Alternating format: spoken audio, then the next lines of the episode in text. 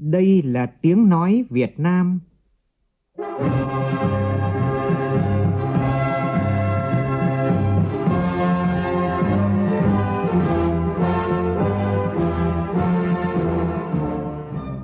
là tiếng nói Việt Nam, phát thanh từ Hà Nội, thủ đô nước Cộng hòa xã hội chủ nghĩa Việt Nam.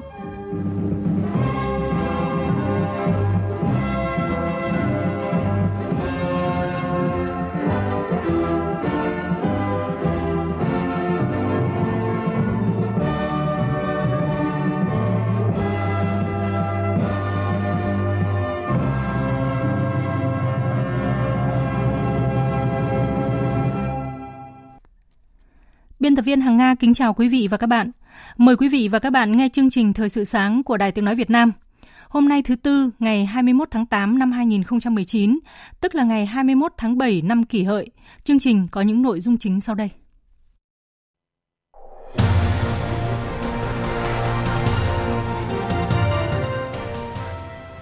Di trúc của Chủ tịch Hồ Chí Minh là ánh sáng soi đường để Đảng ta, nhân dân ta tiếp tục tiến lên phía trước – tỉnh An Giang tổ chức kỷ niệm Long Xuyên 230 năm hình thành và phát triển. Bộ Nông nghiệp và Phát triển Nông thôn tìm giải pháp sắp xếp đổi mới và phát triển, nâng cao hiệu quả hoạt động của các công ty nông lâm nghiệp. Cố vấn an ninh quốc gia Mỹ lên án hành động của Trung Quốc tại Biển Đông, đe dọa an ninh hòa bình trong khu vực. Thủ tướng Italia Giuseppe Conte tuyên bố từ chức. Nga thành lập Ủy ban đặc biệt điều tra việc nước ngoài can thiệp công việc nội bộ của nước này.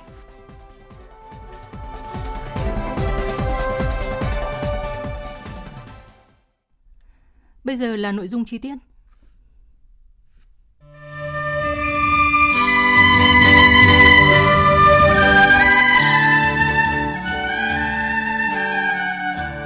năm mươi năm thực hiện di trúc Chủ tịch Hồ Chí Minh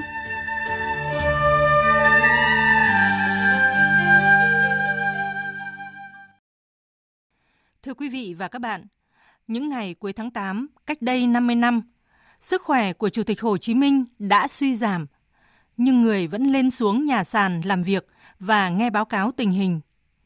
Theo đề nghị của bác sĩ, bác Hồ được chuyển xuống ở và làm việc tại ngôi nhà A67. Ngôi nhà này chỉ cách nhà sàn của bác vài chục bước chân, tiện cho việc theo dõi và chăm sóc sức khỏe của người. Sau gần 20 ngày chống chọi với bệnh tật, bác yếu lắm. Nhưng người đã quên nỗi mình đau để nhớ chung. Hễ tỉnh lại là người hỏi, hôm nay miền nam đánh thắng đâu? Ở hà nội đê có vỡ nhiều không? Có kịp sơ tán dân đi không? Rồi bác muốn nghe một đôi khúc dân ca. Và cuối cùng là thông báo đặc biệt. Đồng chí hồ chí minh, chủ tịch đảng lao động việt nam, chủ tịch nước việt nam dân chủ cộng hòa đã từ trần hồi 9 giờ 47 phút sau một cơn đau tim đột ngột rất nặng. Chuyện kể rằng chưa có lúc người ra đi,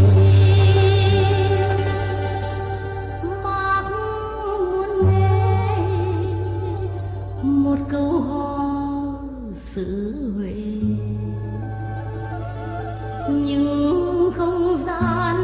bốn bề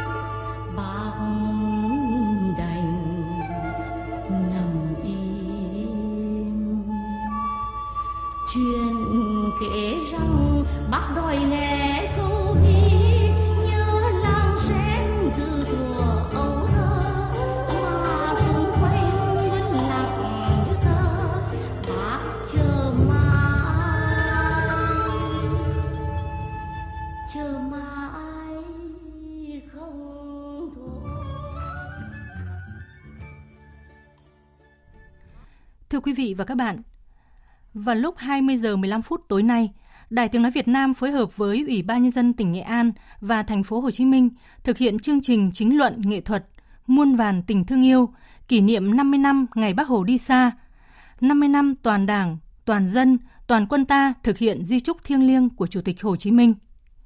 Vào tối qua, buổi tổng duyệt chương trình đã được thực hiện tại ba điểm cầu, cho thấy sự công phu, nhiều tâm huyết và sáng tạo của đông đảo các nghệ sĩ, diễn viên trên cả nước chuẩn bị sẵn sàng cho chương trình diễn ra chính thức vào tối nay. Phóng viên Ái Kiều thông tin chi tiết.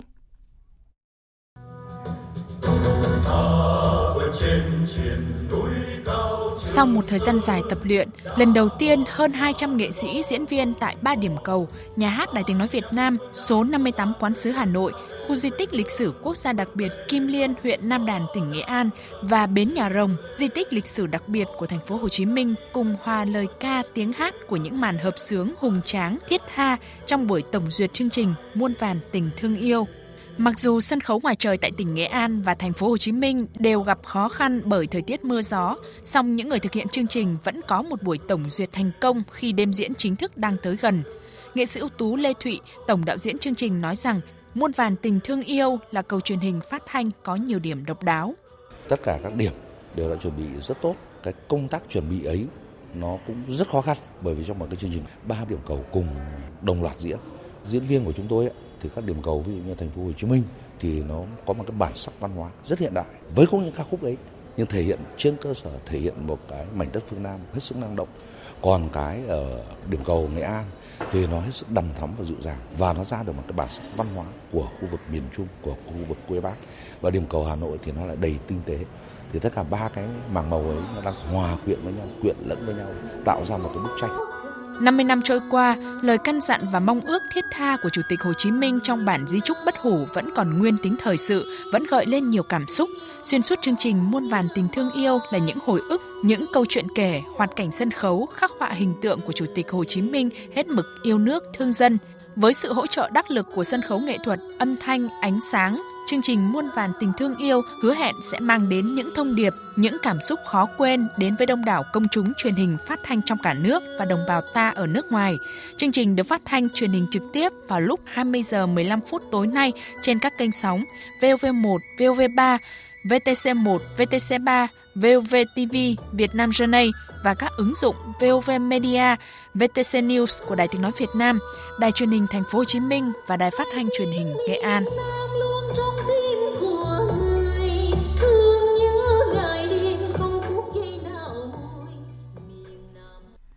Cũng tối qua, Sở Văn hóa Thể thao Du lịch tỉnh Đắk Lắk khai mạc Liên hoan nghệ thuật quần chúng lần thứ 6, lần thứ 16 với chủ đề Bác Hồ sống mãi với Tây Nguyên.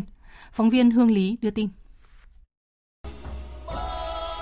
Hơn 600 diễn viên không chuyên đến từ 18 đơn vị là các nhà văn hóa, huyện, thị xã, thành phố, đội văn nghệ, sở ban ngành, các doanh nghiệp, các trường đại học cao đẳng, các đơn vị lực lượng vũ trang trên địa bàn tỉnh.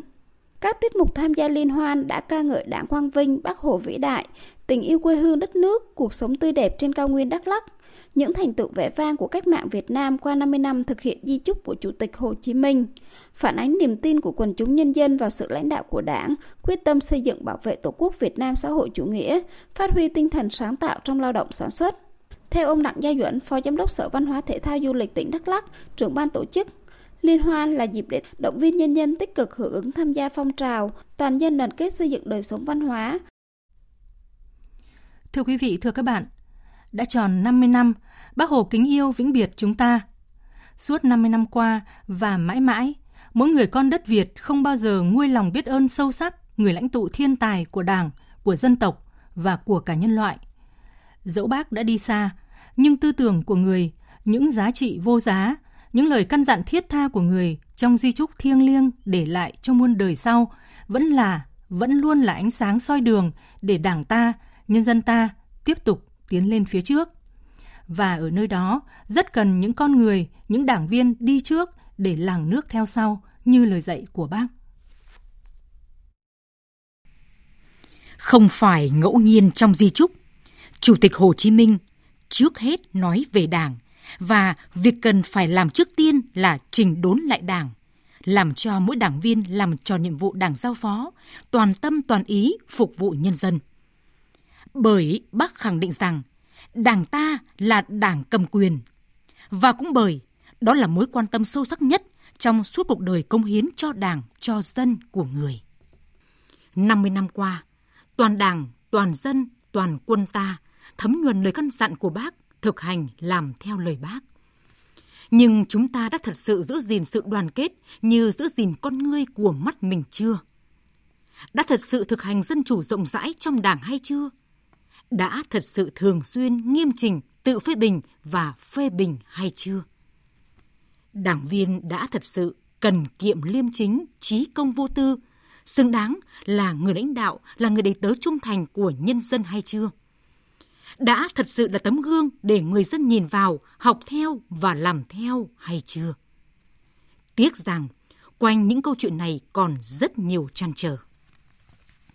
Bởi đâu đó còn tổ chức đảng và đảng viên mất đoàn kết sâu sắc, dẫn tới bè phái cục bộ.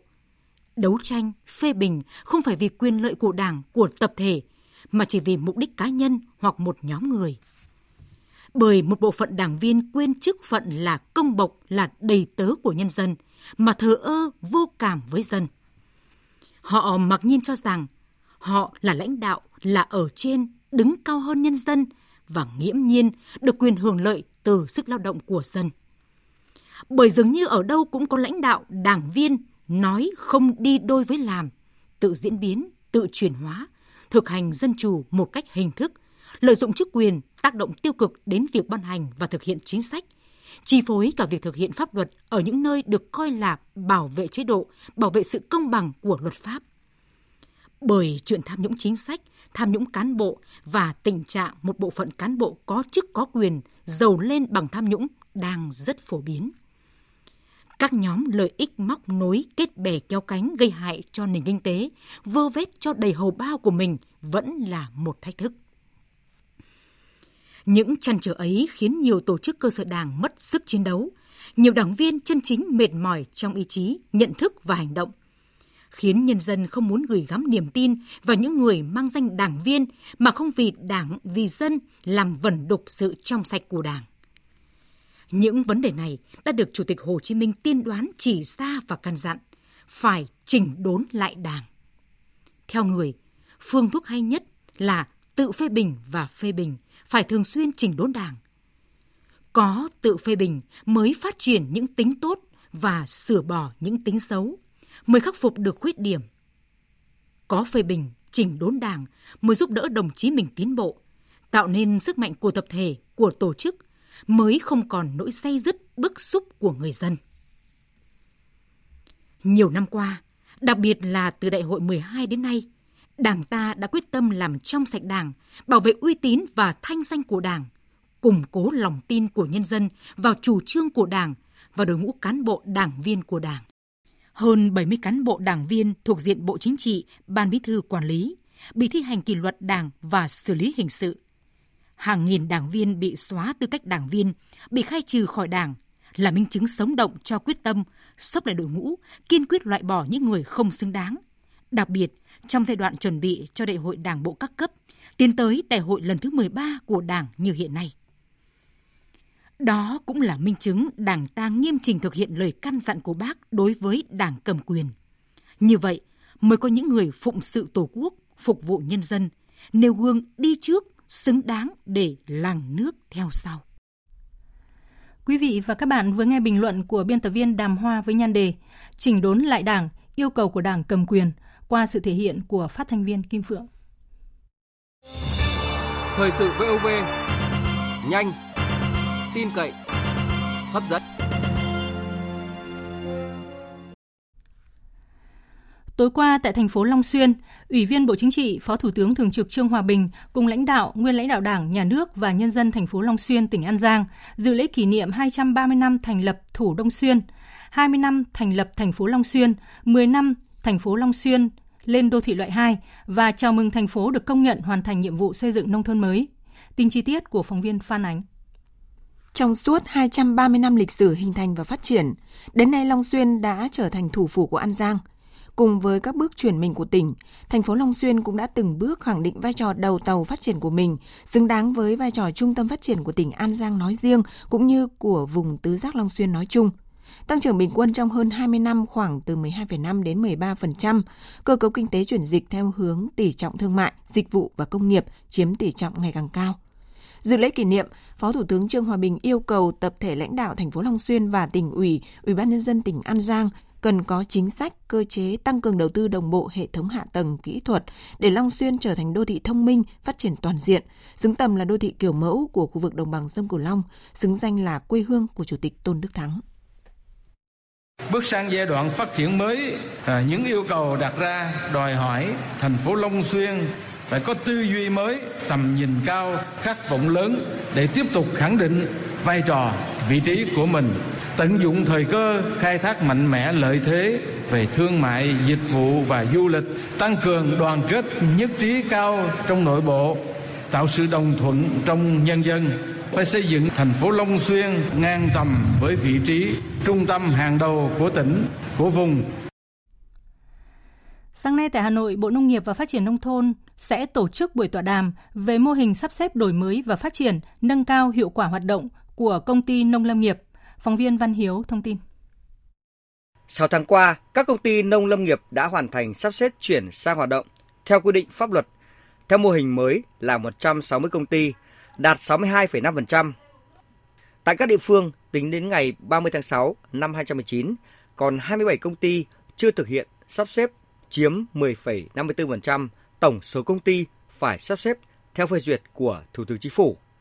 Trước thực trạng này, hội nghị sẽ tập trung thảo luận bàn các giải pháp để hoàn thành việc sắp xếp đổi mới và phát triển nâng cao hiệu quả hoạt động của các công ty nông lâm nghiệp theo nghị quyết số 30 của Trung ương, kịp thời giải quyết khó khăn tồn tại, phấn đấu hoàn thành việc sắp xếp các công ty nông lâm nghiệp trong năm 2020. Cơ quan an ninh điều tra Bộ Công an vừa phát lệnh truy nã bị can Trần Khắc Hùng, Chủ tịch Hội đồng Quản trị kiêm Viện trưởng Viện Đào tạo Liên tục Trường Đại học Đông Đô về tội danh giả mạo trong công tác theo quy định tại Điều 359 Bộ Luật Hình sự. Bị can Trần Khắc Hùng, sinh ngày 5 tháng 11 năm 1972 tại Nghệ An. Chỗ ở trước khi trốn là phòng 908, nhà 24T1, khu đô thị Trung Hòa Nhân Chính, phường Trung Hòa, quận Cầu Giấy, thành phố Hà Nội.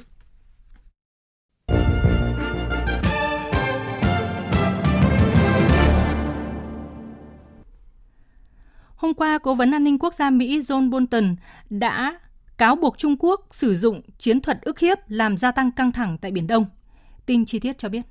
Theo hãng tin AP, AFP, trong tuyên bố trên mạng xã hội Twitter, ông John Bolton nêu rõ việc Trung Quốc gần đây gia tăng động thái nhằm đe dọa nước khác không được khai thác các nguồn tài nguyên ở Biển Đông đang gây quan ngại. Ông nhấn mạnh Mỹ ủng hộ mạnh mẽ những nước phản đối các hành động và chiến thuật ức hiếp vốn đe dọa an ninh và hòa bình khu vực. Trước đó, người phát ngôn Bộ Ngoại giao Mỹ Morgan Ortagus cũng nhấn mạnh việc Trung Quốc tiến hành cải tạo và quân sự hóa các tiền đồn ở Biển Đông cùng với các hành động khác nhằm khẳng định những đòi hỏi bất hợp pháp của Bắc Kinh ở vùng biển này, bao gồm cả việc sử dụng quân sự trên biển để đe dọa các quốc gia khác, là hành động làm xói mòn hòa bình và an ninh khu vực. Những hành động này đang can thiệp vào việc thăm dò và sản xuất dầu mỏ cũng như khí đốt mà các nước đã tiến hành từ lâu, đặc biệt là của Việt Nam. Chiều qua bên lề hội nghị ngoại trưởng ba nước Trung Nhật Hàn lần thứ 9, Ngoại trưởng Trung Quốc Vương Nghị lần lượt đã có buổi hội kiến với Ngoại trưởng Nhật Bản Taro Kono và người đồng cấp phía Hàn Quốc Kang Kyung Hoa. Tin của phóng viên Đinh Tuấn, thường trú tại Bắc Kinh, Trung Quốc.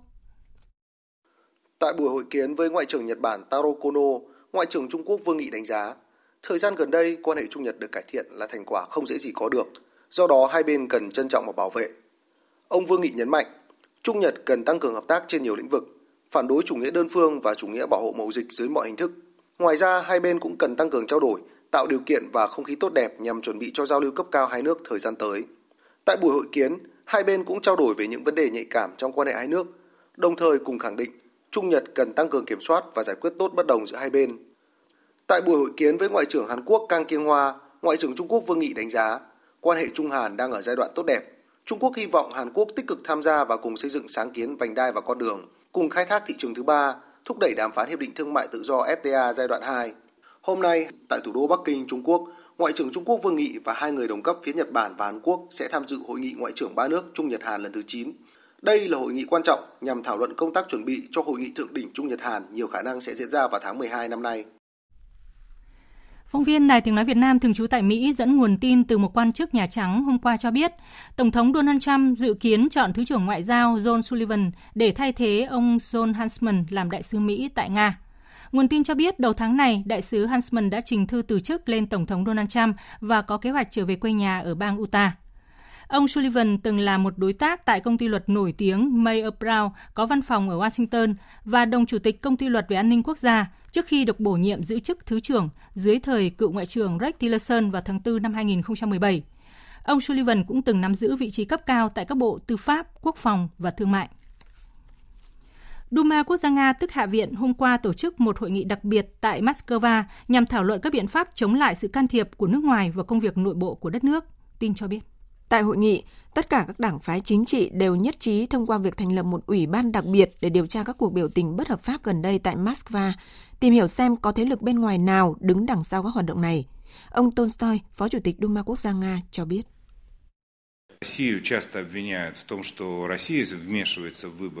Nga thường bị cáo buộc can thiệp vào cuộc bầu cử Mỹ. Nhiều chính trị gia phương Tây thích nói về chủ đề này nhưng không thể đưa ra bất kỳ bằng chứng nào. Chúng tôi cần tìm hiểu sự thật của vấn đề, nói chuyện với các đối tác phương Tây, lắng nghe quan điểm của họ và những gì họ nghĩ. Không có quốc gia nào trên thế giới cho phép các thế lực bên ngoài can thiệp vào công việc nội bộ của mình. Tại cuộc họp, các nghị sĩ Nga cho biết họ có bằng chứng cho thấy Mỹ đang hỗ trợ người biểu tình tại Nga. Thủ tướng Italia Giuseppe Conte tuyên bố sẽ từ chức sau khi kết thúc cuộc tranh luận tại Thượng viện nước này diễn ra cùng ngày hôm qua. Thủ tướng Conte nhấn mạnh sẽ gặp Tổng thống Sergio Mattarella để thông báo về quyết định từ chức của mình. Trong bài phát biểu trước Thượng viện Italia, ông Conte cũng cho biết chính phủ của ông sẽ kết thúc và Tổng thống sẽ là người lãnh đạo đất nước trong tình hình hiện nay.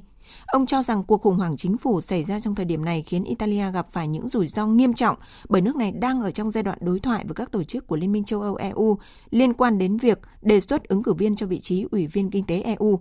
Thủ tướng Conte cũng nhấn mạnh việc đảng cực hữu liên đoàn Lega đề xuất bỏ phiếu bất tín nhiệm đối với ông là điều nghiêm trọng và có thể dẫn tới những hậu quả về kinh tế cũng như chính trị cho nước này. Hai nhà cung cấp dịch vụ mạng xã hội lớn nhất thế giới là Facebook và Twitter đã khóa tổng cộng gần 1.000 các tài khoản giả mạo, đưa tin liên quan đến các cuộc biểu tình diễn ra ở Hồng Kông thông qua xác nhận của chính quyền Trung Quốc. Facebook và Twitter hiện đã bị cấm truy cập ở Trung Quốc. Các tài khoản giả mạo bị khóa được cho là đã sử dụng dịch vụ mạng riêng ảo để có thể truy cập vào mạng xã hội. Chương trình Thời sự sáng nay sẽ tiếp nối với phần tin thể thao.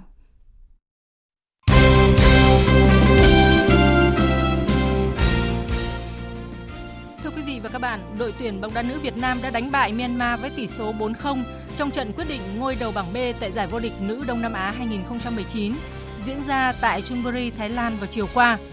Giành chiến thắng 4-0 trước Myanmar, đội tuyển nữ Việt Nam kết thúc hành trình vòng bảng với 3 trận toàn thắng, đứng đầu bảng B, ghi được đến 21 bàn thắng và không để thủng lưới bàn nào.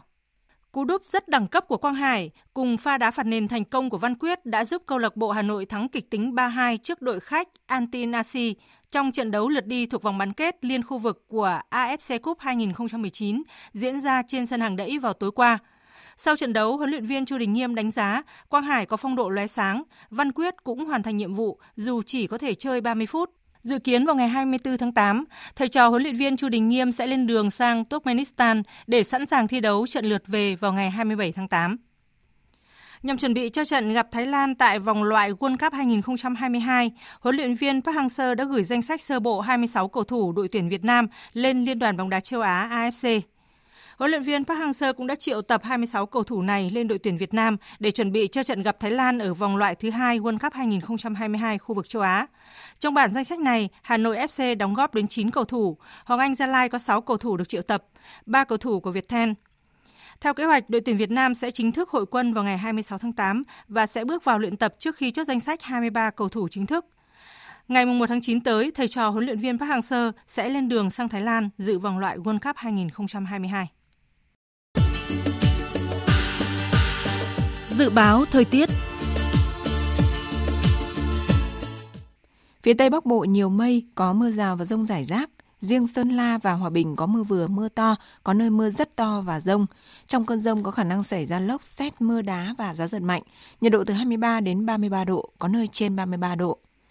Phía Đông Bắc Bộ nhiều mây, có mưa rào và rông rải rác. Cục bộ có mưa vừa, mưa to, Riêng khu vực Quảng Ninh, Hải Phòng, Đồng bằng và Trung Du có mưa vừa mưa to, có nơi mưa rất to và rông. Trong cơn rông có khả năng xảy ra lốc, mưa đá và gió giật mạnh. Nhiệt độ từ 23 đến 32 độ, có nơi trên 32 độ. Các tỉnh từ Thanh Hóa đến Thừa Thiên Huế, nhiều mây, phía Bắc có mưa vừa, mưa to, có nơi mưa rất to và rông, phía Nam có mưa rào và rông rải rác, cục bộ có mưa vừa, mưa to, gió Tây Nam cấp 2, cấp 3. Trong cơn rông có khả năng xảy ra lốc, xét, mưa đá và gió giật mạnh, nhiệt độ từ 23 đến 32 độ, phía Nam từ 31 đến 34 độ, có nơi trên 34 độ. Các tỉnh ven biển từ Đà Nẵng đến Bình Thuận có mây, ngày nắng nóng, chiều tối và đêm có mưa rào và rông vài nơi, gió Tây Nam cấp 2, cấp 3. Trong cơn rông có khả năng xảy ra lốc, xét và gió giật mạnh, nhiệt độ từ 26 đến 37 độ, có nơi trên 37 độ. Tây Nguyên có mây, ngày nắng, chiều tối có mưa rào và rông rải rác, đêm có mưa rào và rông vài nơi, gió Tây Nam cấp 2, cấp 3, nhiệt độ từ 21 đến 31 độ. Nam Bộ ngày nắng, chiều tối và đêm có mưa rào và rông rải rác, gió Tây Nam cấp 2, cấp 3, nhiệt độ từ 24 đến 34 độ. Dự báo thời tiết biển, Vịnh Bắc Bộ có mưa rào và rông rải rác, phía Bắc gió Đông đến Đông Bắc, phía Nam gió Tây Nam đến Nam cấp 3, cấp 4. Trong cơn rông có khả năng xảy ra lốc xoáy và gió giật mạnh. Vùng biển từ Quảng Trị đến Quảng Ngãi có mưa rào và rông vài nơi, gió Tây Nam cấp 3, cấp 4. Trong cơn rông có khả năng xảy ra lốc xoáy và gió giật mạnh. Vùng biển từ Bình Định đến Ninh Thuận có mưa rào và rông vài nơi, tầm nhìn xa trên 10 km, gió Tây Nam cấp 4, cấp 5. Vùng biển từ Bình Thuận đến Cà Mau có mưa rào và rông vài nơi, gió Tây Nam cấp 5 có lúc cấp 6, giật cấp 7, biển động. Trong cơn rông có khả năng xảy ra lốc xoáy. Vùng biển từ Cà Mau đến Kiên Giang, bao gồm cả Phú Quốc, có mưa rào và rông vài nơi, gió Tây Nam cấp 4, cấp 5. Khu vực Bắc Biển Đông có mưa rào và rông rải rác, gió Tây Nam cấp 4. Trong cơn rông có khả năng xảy ra lốc xoáy và gió giật mạnh. Khu vực giữa và Nam Biển Đông có mưa rào và rông vài nơi, gió Tây Nam cấp 4, cấp 5. Khu vực quần đảo Hoàng Sa thuộc thành phố Đà Nẵng có mưa rào rải rác và có nơi có rông, gió Tây Nam cấp 4. Trong cơn rông có khả năng xảy ra lốc xoáy và gió giật mạnh. Khu vực quần đảo Trường Sa thuộc tỉnh Khánh Hòa có mưa rào và rông vài nơi, gió Tây Nam cấp 4, cấp 5. Vịnh Thái Lan có mưa rào và rông rải rác, gió Tây Nam cấp 3, cấp 4. Trong cơn rông có khả năng xảy ra lốc xoáy và gió giật mạnh. Tới đây chúng tôi xin kết thúc chương trình Thời sự sáng của Đài Tiếng Nói Việt Nam. Chương trình do các biên tập viên Hàng Nga, Hải Yến thực hiện với sự tham gia của phát thanh viên Quỳnh Anh và kỹ thuật viên Thu Hiền, chịu trách nhiệm nội dung Nguyễn Mạnh Thắng.